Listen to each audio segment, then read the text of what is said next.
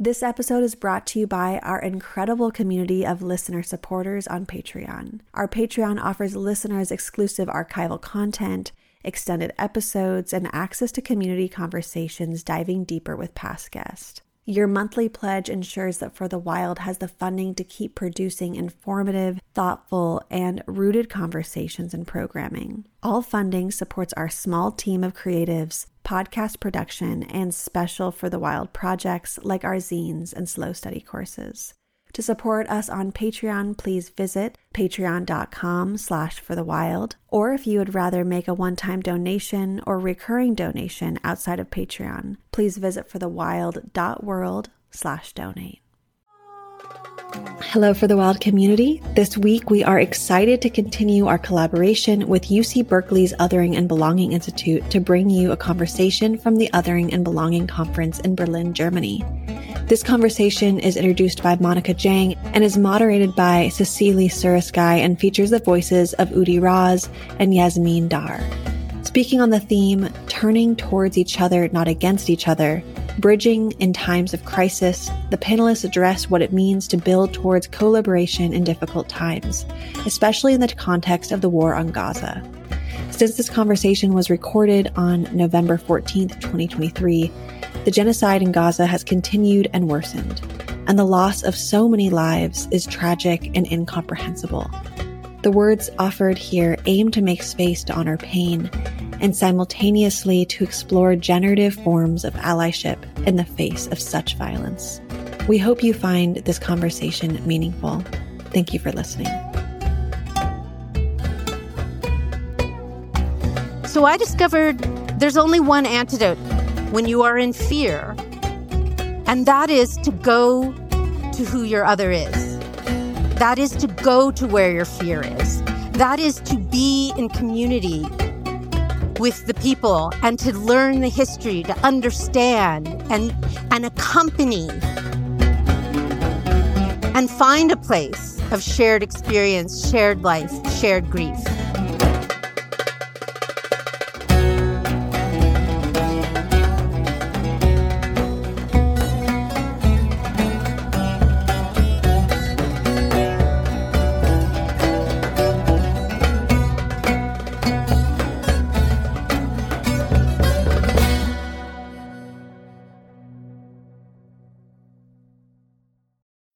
So since October 7, uh, we've witnessed unbearable, unspeakable violence and, and really too many lives lost in Palestine, Israel, and Gaza. And we've seen communities around the world uh, polarize and, and fragment over profound questions uh, about whose lives are grievable and whose are not, and who is able to speak up and who is not able to speak up. So in the following panel, turning towards each other and not against each other, bridging in times of crisis. We really hope to open a space where we can honor each other's pain, where we find ways of bridging, despite that groups are pitted against one another right now, and explore generative forms of allyship and collaboration. So with that, I'd love to welcome the moderator of this panel, Cecilie Surasky, who's the communications director at OBI and who's been working on a range of justice and equity issues of the past decades, including building the largest progressive Jewish grassroots organization in the United States, Jewish Voice for Peace. So welcome, Cecilie.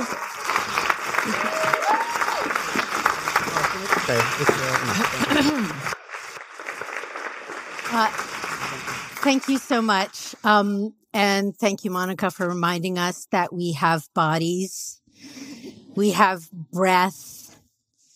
We have heartbeats that we are connected to the earth and the land and this planet and that we belong to it and that we are connected to each other and we belong to each other. One of the features of othering is to paraphrase Judith Butler because you can't have a conference like this without paraphrasing Judith Butler um, is this idea of drawing a line between those who are grievable and those who are not. And so there are questions about who draws the line or what institutions draw those lines. Are we actually drawing the lines that we find within our bodies? What is non negotiable for us is there should be no line ever. Everyone is grievable. Everyone belongs. Every life is precious. We are a life affirming. We are life affirming in our vision of belonging for everyone. And this is an extraordinary moment in time.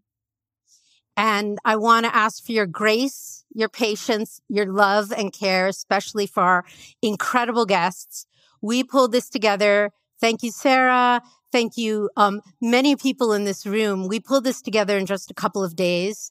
And Yasmeen and Udi are absolutely extraordinary human beings. We are so lucky to have them in conversation. And it is really important to me because this is such an incredibly painful and emotional time in a way that reverberates, I think, f- for people throughout the world. We've seen fragmentation happening in our schools, in our workplaces, in our families, in our communities, because of this question in part about grievability. People might be surprised to know, I know I was when I first started reading headlines, um, that Jews and Israeli Jews were moving back to Berlin about 10, 15 years ago. It was a bit of a scandal and shocking and also kind of amazing. I mean, almost unimaginable. Folks may also be surprised to know that Berlin has one of the largest Palestinian communities outside of the Middle East something like 30 to 40,000 people, significantly larger even than the, than the Jewish and Israeli community that's here.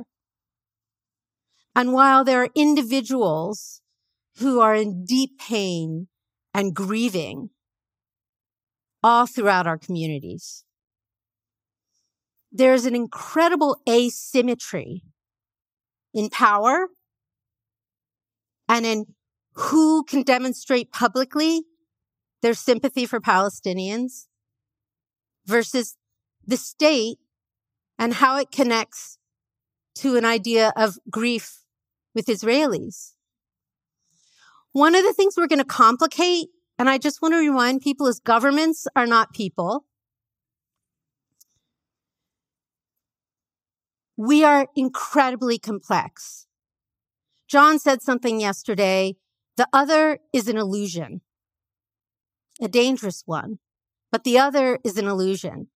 And it's so interesting to me. And, and, you know, in Western culture, we think in terms of these profound dualities, you know, black and white and, and, and male and female and, um, tall and short and um, the the foundational duality that we all often refer to without even thinking about it the unreconcilable opposition is often Israeli Palestinian.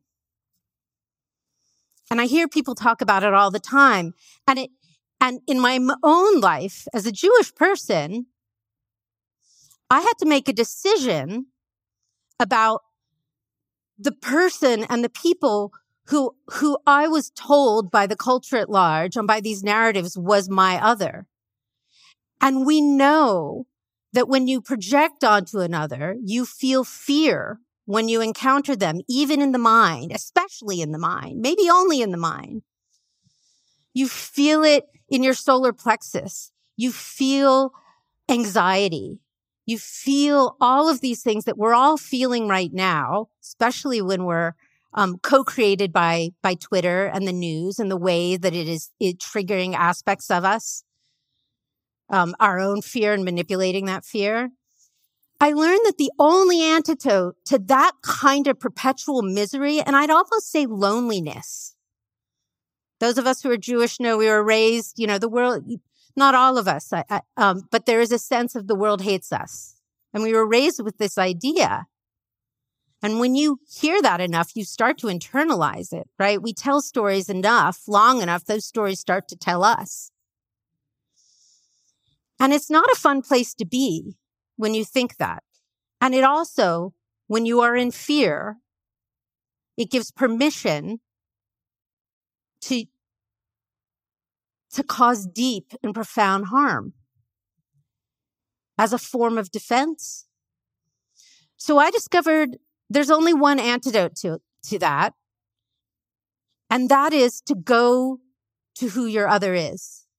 That is to go to where your fear is. That is to be in community with the people and to learn the history, to understand and, and accompany and find a place of shared experience, shared life, shared grief. I'm going to share two stories before we bring our guests on. John told a lot of stories yesterday, so um, I'm going to take that as permission because they are beautiful stories. Uh, the first time I went to the West Bank, uh, I went with a Palestinian friend of mine, and there are a few of us. And we were in Ramallah for the week.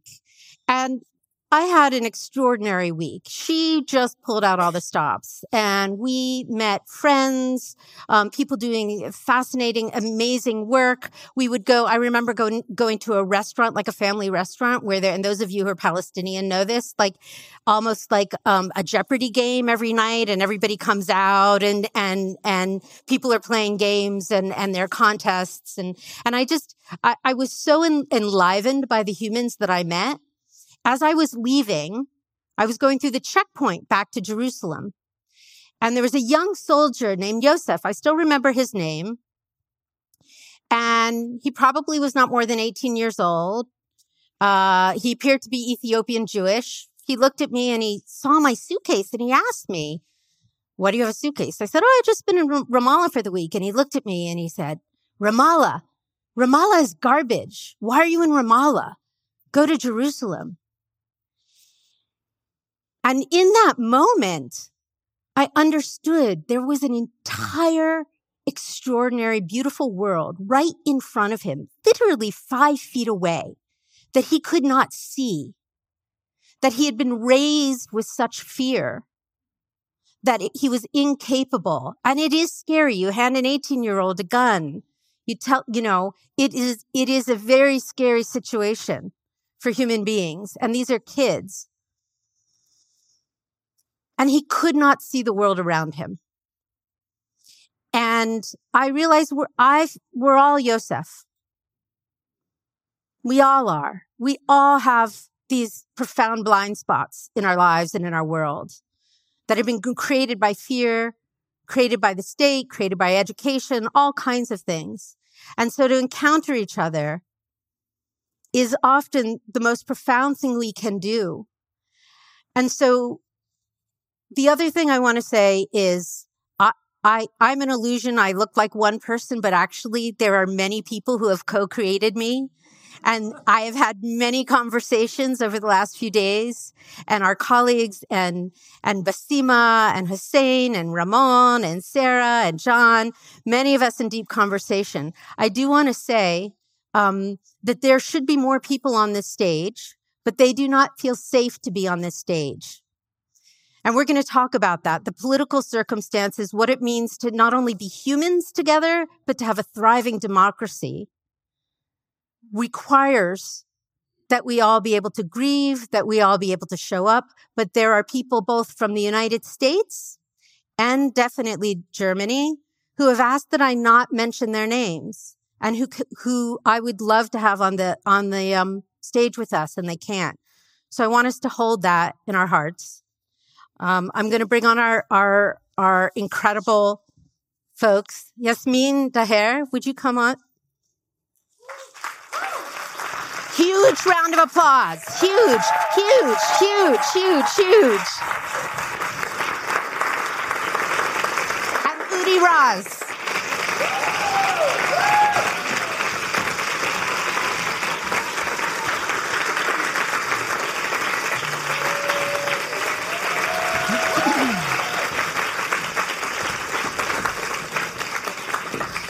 Whoa. Yeah, it's yeah. Um it's bright up here. It is bright. It is bright. Yeah. Uh I, I'm gonna read the, the, the bios, the short bios that Yasmeen and Udi uh, gave us, but I, I want to say that the thing that's most important and moving to me is not only that in just a few days time, both of you dropped what you were doing and said, with very little preparation, this is important and it matters. And we are happy to do this. You did it with, with significant courage um, this is an extraordinary emotional time. And so for us to even make this request of you is, I want to recognize that and the sacredness of that choice you've made. And I want to say you're both, I mean, Sarah and I had breakfast with you the other day and we just fell in love with, with, with you and thought, how lucky are we to have you? So just as humans, I just want to say that. Thank you so much. Thank you. Thank you. Thank you. Yasmeen, Yasmeen Daher, is a feminist activist and a writer. She holds a doctorate degree from the Department of Philosophy, University of Montreal, with a focus on ethics and political philosophy. She has taught previously in different institutions, including Birzeit University in Palestine and Simone de Beauvoir Institute in Canada. She is currently the co-director and editorial director of Febrayer. Febrayer, yes. Febrayer, a network for independent Arab media organizations based in Berlin. Udi is a doctoral fellow at the Berlin Graduate School of Muslim Cultures and Societies. There, she investigates the contemporary self-understanding of Germany as a nation state as uh, emerges through public attempts to regulate encounters between Muslims and Jews. Muslims and Jews. We can talk about that. She grew up in Haifa between Tel Aviv and Beirut. Her work is shaped by local and global anti and decolonial, as well as queer liberation movements.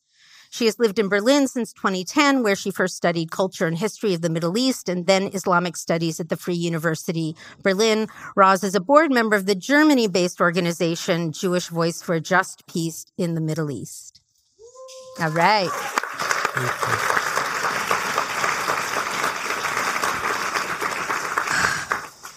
So, the first question I just want to ask is How have you been for these weeks? What have these weeks been like for each of you? Yasmeen, may I start with you? yeah. Um, so thank you so much, uh, Cecilie. Thank you for uh, the encouragement and also the, the grace and for uh, putting this quickly uh, together.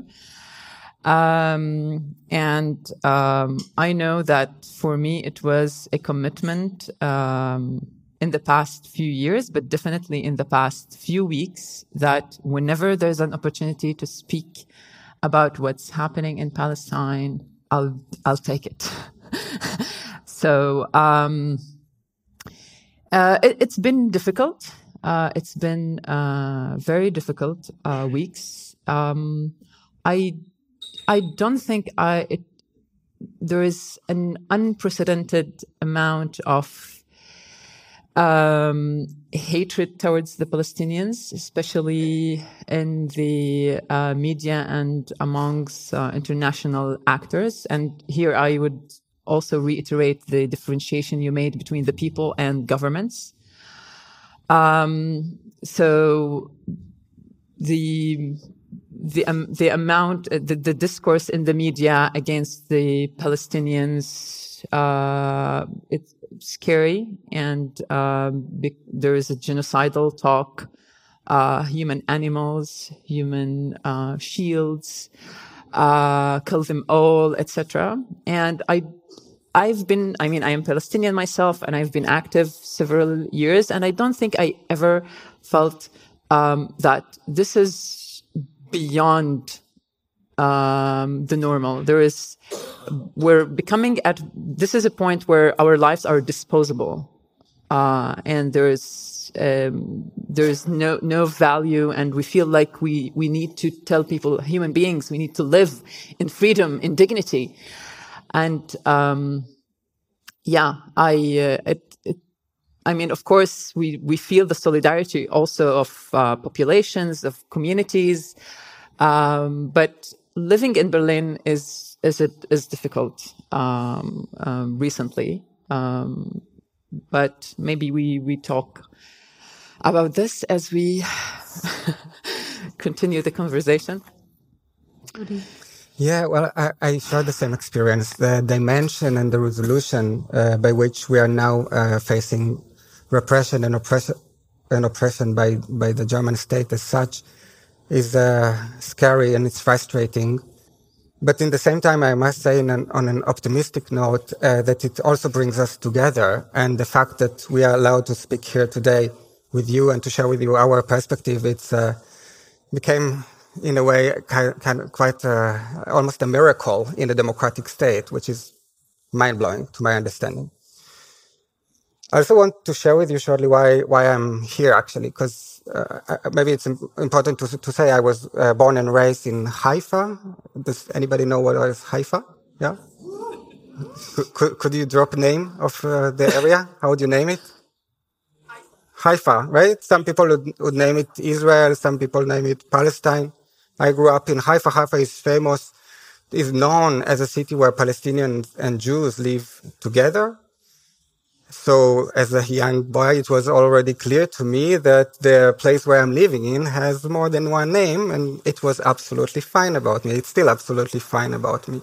But I also grew up to understand that my positionality as a Jewish person within this geographical area also prescribes a certain of hegemonic positionality towards all other people who live in the same area who cannot claim Jewish identification it was important for me, and it's still very much important for me nowadays, to raise a voice against such a system that uh, prescribes injustice by its very essence. But there are also people who are willing, uh, through resistance against such an oppressing system, to sacrifice their life and to kill other people. And it's true also to those who wish to maintain the current state of injustice on both sides as people like to try to to understand the situation there. And to me it was in a certain time in my life it was enough. I just wanted to go away. It i, I felt like i'm it is a war zone. And i was looking for a place where i could finally take deeper breath and connect to myself to make new friendship, to understand who I am in this crazy world.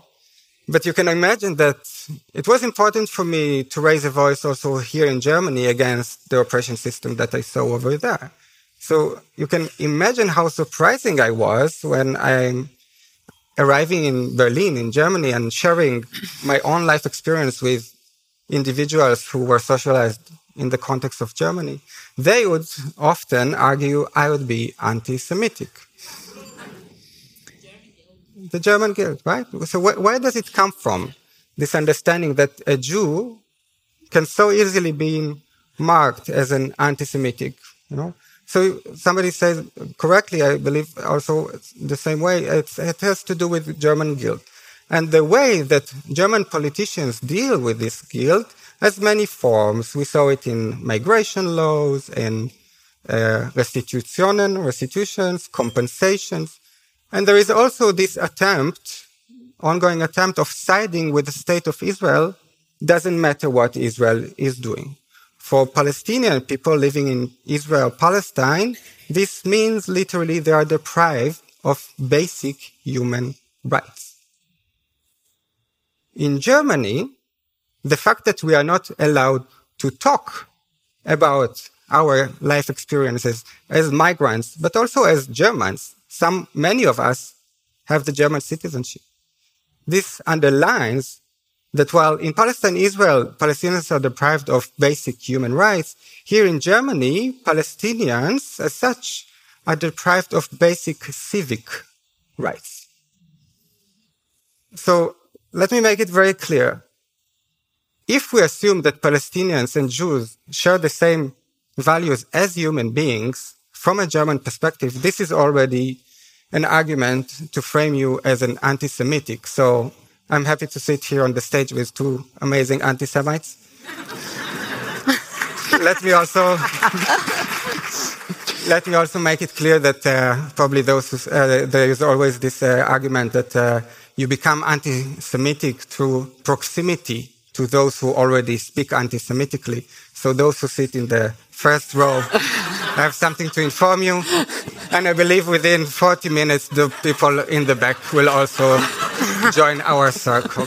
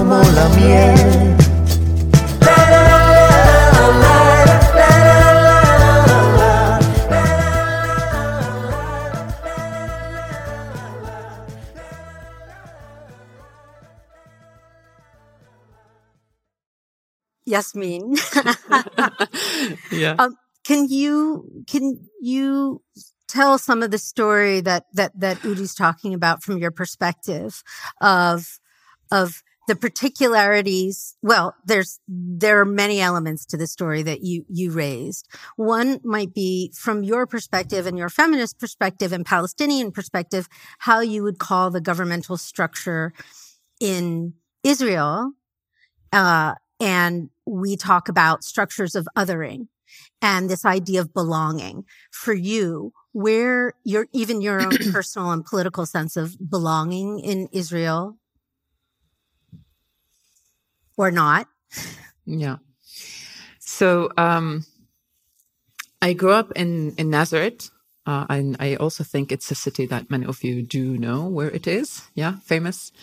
Um, so it's not far away from Haifa. And while we're speaking uh, behind the scenes, we we figured out that we both uh, have another language. Uh, we spoke Hebrew um, in the backstage, and um, I I studied in Tel Aviv University and uh, I uh, I actually left um, uh, to do my my PhD in uh, in Canada, and um, I think in the whole geography uh, of Palestine, Israel, Palestine forty eight, whatever you want to name it, the from the river to the sea, okay, uh, it's there is one entity that rules, and that is Israel um, so the the details of the kind of uh, um, treatment you are getting, um, it obviously varies between being a citizen of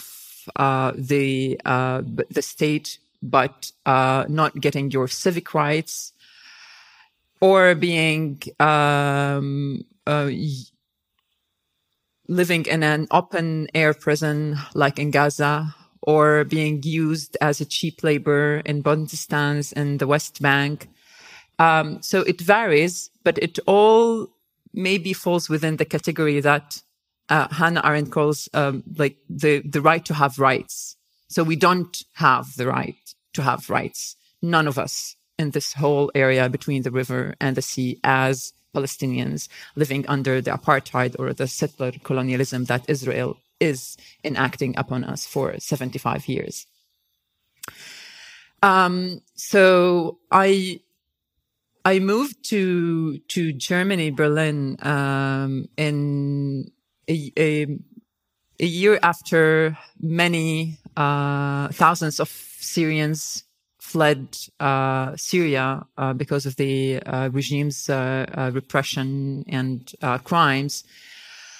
Um, because I was writing my PhD dissertation on the question of how do we live together. so um, I um, I was thinking about all those political uh, movements and instances where we come together and try to um, to bring up something new to liberate ourselves and those around us. And I thought, okay, I, I wanted to be closer to this community and I wanted to belong also. Um, I, I, wanted to feel geographically closer to the area I grew up in, which is the Middle East. So Berlin felt, felt way closer than uh, um, Canada.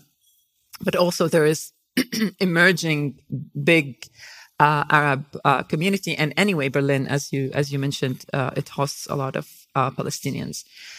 To my dismay, I was surprised uh, also, although I knew a little bit, how much you do not have the right to speak as a Palestinian in the German context about any uh, pain, grieving, uh, suffering, uh, occupation, nothing that you uh, live through. People get extremely uncomfortable uh, about it.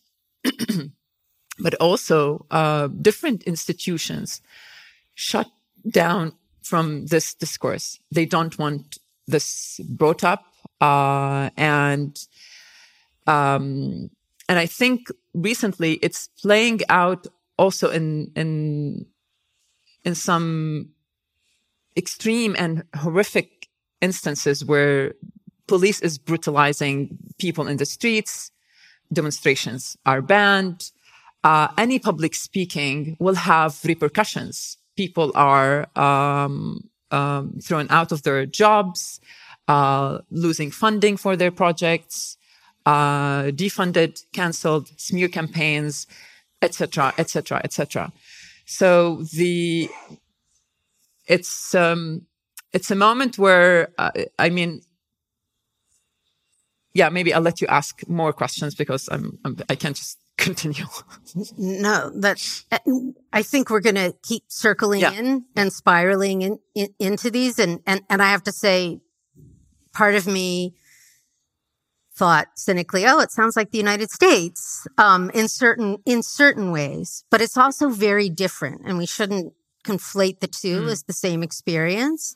And so I want to, Udi, if you can talk about I had a conversation with with someone, um, my new friend Pam, who who is one of the attendees here, who said, you know, one of the reasons I'm here, came from the United States, is we, as we know, have a deep and profound history of of of genocide um, and slavery in the United States, and to put it mildly, have not done a, a, a good job. Uh, in fact, right now there's a political uh, very active political pressure opposing sort of educational recognition of our history. Uh, and from her perspective, she was like, well, you know, Germany has this profound history of genocide, but they have done things they have a commitment to a kind of collective memory that from our perspective seems extraordinary. And I have to say that as, you know, as a Jewish person, when I walk down the street and I see stumbling stones that tell me about actual human beings who lived in those homes, it's incredibly Jewish human beings who were taken from their homes and put into camps and, and so forth. It, it moves me deeply. And so I'm but this, so I don't want to, um, I want, I, I want to hear a little bit about that history of, of how that happened and how it's also not a neutral political process. That what Yasmeen you're talking about is deeply related to this decision around what what collective history Germany can hold, and in fact, German identity itself. So if you could kind of explain that, we have people from all over who may not understand some of this. Um, I'm not sure where I should begin uh, the historical inquiry. Like, should we talk about this end of the Second World War, or from there, or what, what, where would you uh, direct the question? Yeah, I, I, suppose we could spend a week on this topic. can, can, can, you do the T, no the TLDR version? No. Um, uh, if you can just briefly, I know that, for instance, there's a word, a very long, yet another very long German word that I can't pronounce that names the process of coming to terms with the past. Yeah. That has become a linchpin of German national identity. Can you yeah. pronounce that word and then explain that? How about that? So the word is called Wiedergutmachung, Wiedergutmachen, and it literally means what you said.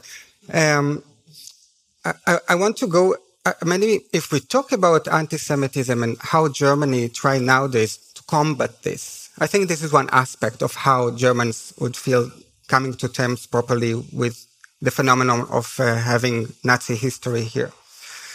So if we look exactly at uh, how Germany identifies what anti-Semitism is, is what has been passed by a so-called international alliance that understands itself as uh, IHRA, International Remembrance Holocaust Alliance, which is a coalition of Western European, North American Christian countries and the state of Israel, right? And this coalition published or passed um, 2015 uh, what they call a walking definition of anti-Semitism. According to this working definition of anti-Semitism, which is accompanied by uh, 11 examples, one of the examples says that if you talk about the state of Israel as a racist project, you are an anti-Semitic, which is a fair argument, but in fact, Israel is a racist state, right? So you cannot name reality by its name and once you do this, you are becoming part of the problem, actually. Right? 2017, the German Bund, uh, government uh, adopts this definition as working definition of anti-Semitism and even extends it to specifies the special relationship between the German state and the Israeli state and how this bond is should not be questionable. And since then, to my understanding, things became really terrible, not only for Palestinians, for Muslims in general, but also for Jews, and namely Jews who do not understand the necessity of having a racist state as their own representative. Right? Jews like myself who wish to understand or to explore possibilities of actually living together. And every time we do this, Literally every time we do this, the German, Germany or its representatives, either German politicians, representative of institutions of the state, you name it, they come to us, cut our, off our budgets, put sanctions on us, exclude us from whatever institution we're at, and reminds us that what we are doing is unacceptable. Literally, Germany is not only not allowing space for such encounters, but it fighting against such encounters. Mm-hmm. And if I may add um, to that, I think that um, it seems that there is something very threatening to the German state, or maybe the modern German state, uh, in in this type of this type of communities coming together, and namely here I'm talking about Muslim Jews, Arabs, um, who are coming in solidarity for Palestine and uh, against state repression here or in Israel, um, or the Israeli uh, government. I mean, um, there is something threatening because it's it's the the raison d'être of the German state was to um, we can make peace of with you if with only um, in terms of separation. So we separate the Jews and then we're fine with the state of Israel. But it maybe this community reminds them again, this this group, uh, and again, this group which is in power, which is the uh, elite, which is the political, uh, the um, uh, politicians or political parties. Um, not, not necessarily a sentiment that's shared with all uh, Germans, for sure not. Uh, it reminds them of the past, so of tragedies that, as all tragedies, could have been avoided. And maybe it shakes the grounds of the the future. Uh, it shows that of the future and of the present. It shows that there is a possibility of something different that they are not interested in in having. They are not interested in this community being empowered, having a voice, and showing that there is we can come together and show uh, our own uh, way of togetherness, of living together, of uh, creating open space for us. So um, it's not i don't know if to call it if, if it's cynicism or it's paradoxical. I, am I'm looking for the word where like a german would come to a jew telling him you are anti-semite or telling uh, us that this is um, this is racist when we what we are fighting against is actually uh, uh, racism. And then the in the in the recent uh, week, we have uh, been hearing the government clearly talking about um, expelling or uh, um, the what's the the word? Yeah, uh, so revoking the citizenship of of immigrants mm. if they uh, do not agree to this line of understanding, uh, both of how they define uh, Semitism and anti-Semitism, how they relate to the uh, state of Israel and its importance to the raison d'être of the German uh, state. Um, yeah. There's so much in in what you just said and shared, and one thought is that um, there is an I'd imagine there's a narrative of German identity of of repair with the Jews, like a like a kind of reparations and repair, and so so Palestinians don't fit into that narrative.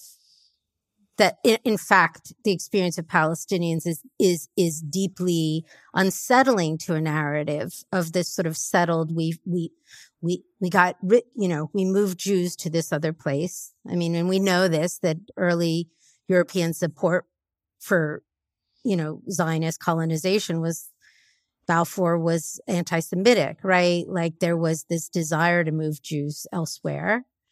Um, and so Palestinians are, can, uh, counter to that sense of self. Is that part of what this dynamic is? That, that sense of we've, we've done our work and, um,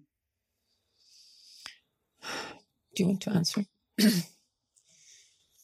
um, the, how can Palestinians can be imagined as part of Germany, if I may take it in this direction? Mm-hmm. It's a brilliant question. I, I will t- even complicate this understanding or the, the difficulty of this uh, idea even more because the problem has never been Palestinians. The problem is Germany. It's that Germany that needs us to be in a state of enmity in order to justify its exist- existence. Mm-hmm. But who is excluded from within body of national project? Thank you. who is else excluded from this understanding of this national self, surprisingly, are a lot of Jews. Think about it, that half of the population uh, of the Jew, half of the Jewish population nowadays in Palestine, Israel, are Jews originated from Muslim Arab countries? So what is their role in the justification process of Germany of itself, right? They are completely neglected. If you look in on historical, uh, historic uh, school books, there is no mentioning for Jews living in Iraq, in Egypt, in Morocco. Jewish experience is located in Europe. And this is one of the problems that char- characterizes the, the idea of Germany. It excludes anything that cannot reassure the legitimacy of Europe as a neutral, natural project. Mm-hmm. Thank you. John said something yesterday about, he was talking about fascism, but it's also democratic leaders. Anyone really is, they tell you they care about you, but they don't mean it. Mm. And that is such a deep experience that I hear mm. that there's this love, there's a love that is crushing. um, so the for for this to actually for us as people who live in, in Berlin in Germany to believe that they there has been um, real coming to terms with history and with memory and uh, learning anything um, it, this does not show up in our realities and our experiences. Um, I'm speaking here both as a Palestinian, but also as uh, as an activist and part of these communities. And again, especially the communities where that brings together Palestinians and Jews and Muslims and Arabs. And because for us, it's uh, like no no more killing or no more uh, racism, no more exclusion. But it's not the um, which we do not see it happening in in our uh, in our lives. We see Germany trying to protect one kind of people. Uh, so it's what they think is grievable and matters.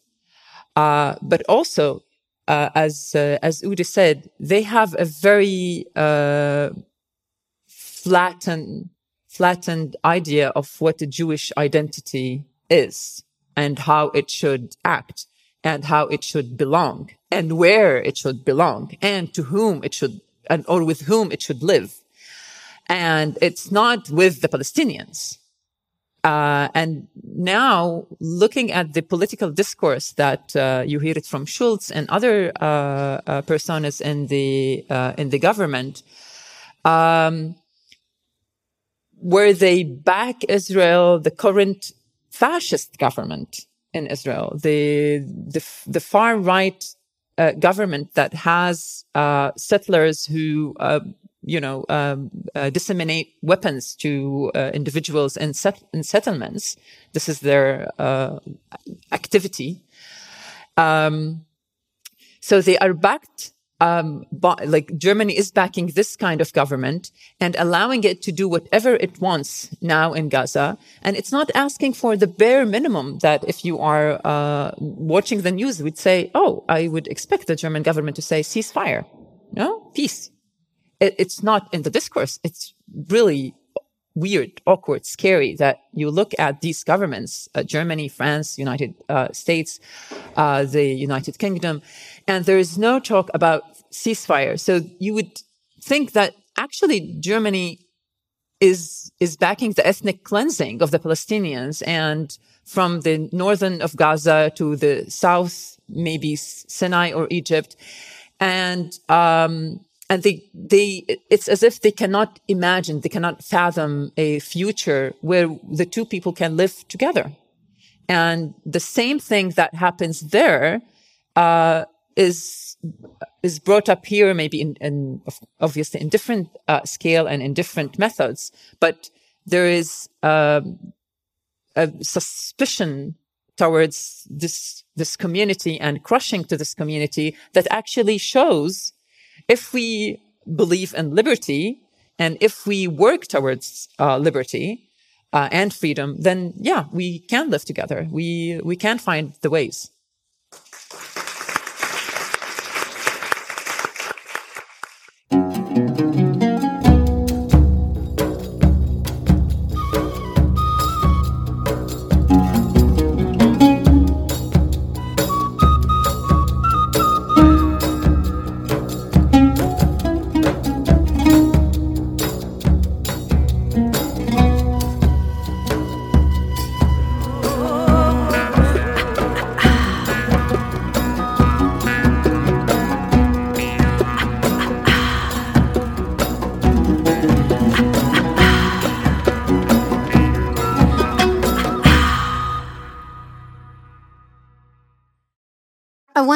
You about this question of, of building power for change and how we define radical, what that means. And is there a way to defi- redefine? Is there a need to redefine what radical means? Is there a need to talk about relation, the power of relationality with each other, within our communities, what it takes to be in these struggles for change, what it means to build a world where everyone belongs, all of the tools that are involved.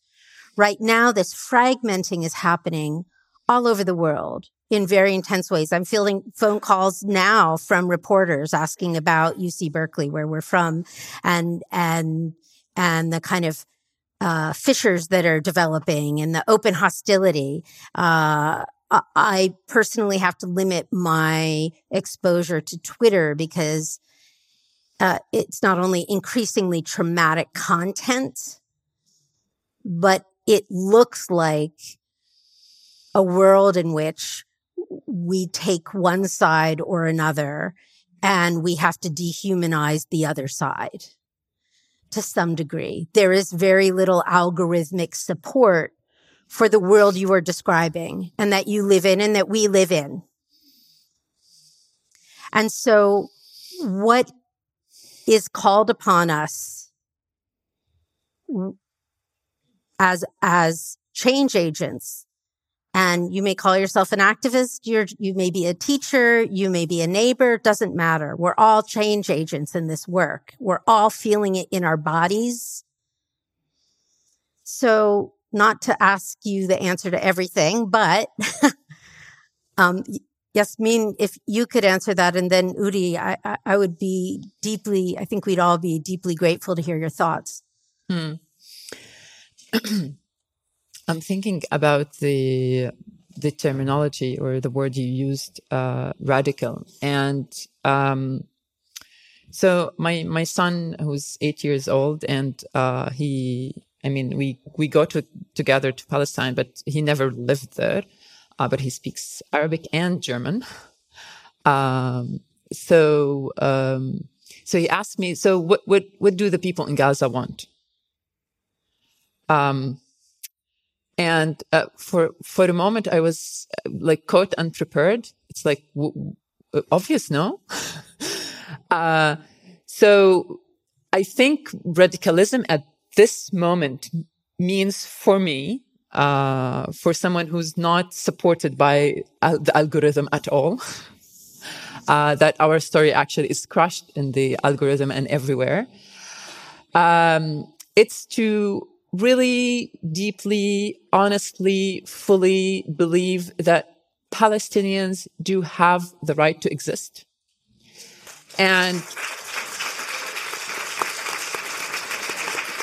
exist in freedom, total, full freedom, without confinement, without living somewhere far, without uh, barriers, without the Israelis looking and surveilling uh, our lives and our bodies and our breath, and uh, really believing that we deserve this fully, without remarks, without conditions. And that would mean that people in Gaza can drive to Nazareth, they can drive to Haifa, people in Haifa can drive to Gaza. It's like I can totally imagine that space uh, um, open, inclusive, where Jews and Palestinians can live together everywhere. So everyone who can imagine this world or can maybe start from understanding that Palestinians have the right uh, to exist and he, as human beings who are free uh, without uh, any constraints from uh, the state of Israel, who, again, as I said in the beginning, the only power that controls uh, that piece of land from the river to the sea, then we understand why Palestinians are calling for freedom. And that's for me, this is the radical stance. So believing in the Palestinians' uh, right to exist in that land and again, believing that all of the people who live on that land, both Jews and Palestinians, can and should live together. And that's what everybody should push for and not more uh, violence or more uh, control and oppression.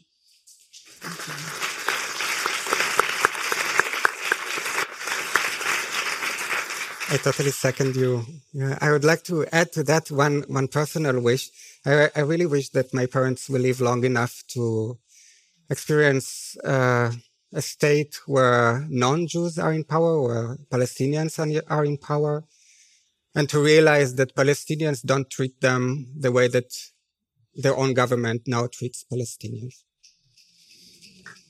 And on a macro level, perhaps a theoretical level, I would say what is radical for me from what my life story taught me is queerness. It's queerness not only in the sense of gender constraints, but also of national constraints, of how you describe the reality that unfolds in front of you, not by being dependent on categories that are already given to you in order to group you into us and them, but to understand who, how you create a community, a safe space that can start with a group of people and grow bigger and include eventually us all. Because I think in the base of all of it, we're all human beings and this must be always the starting point for each conversation.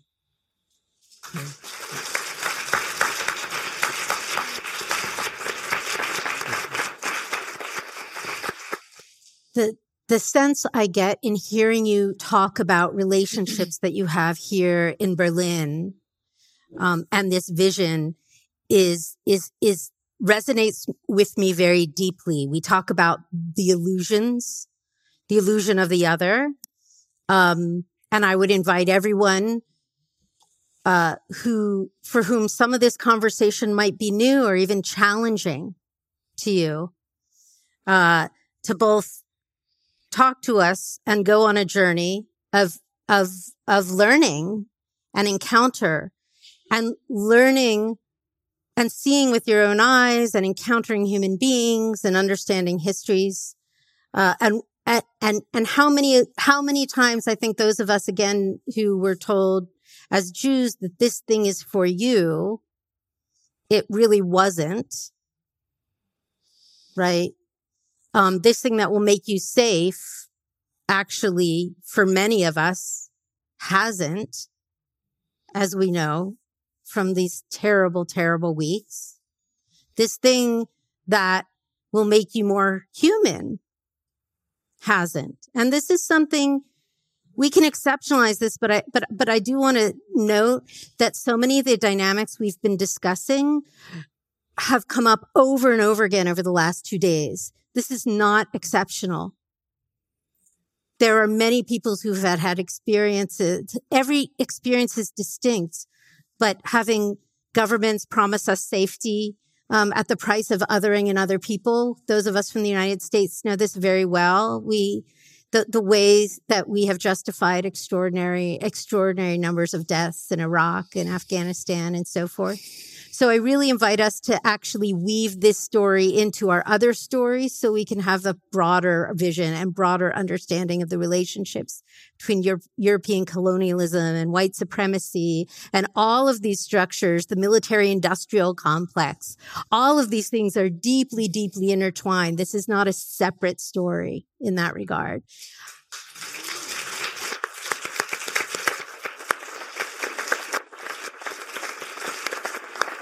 And with that, our time is up.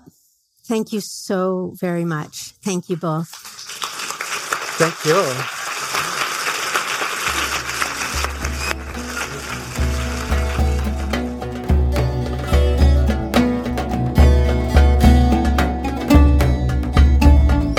Thank you for listening to this episode of For the Wild.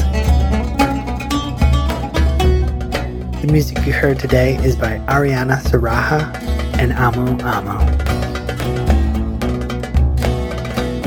For the Wild is created by Ayana Young, Erica Ekram, Julia Jackson, Jackson Kroof, Evan Tenenbaum, and Jose Alejandro Rivera.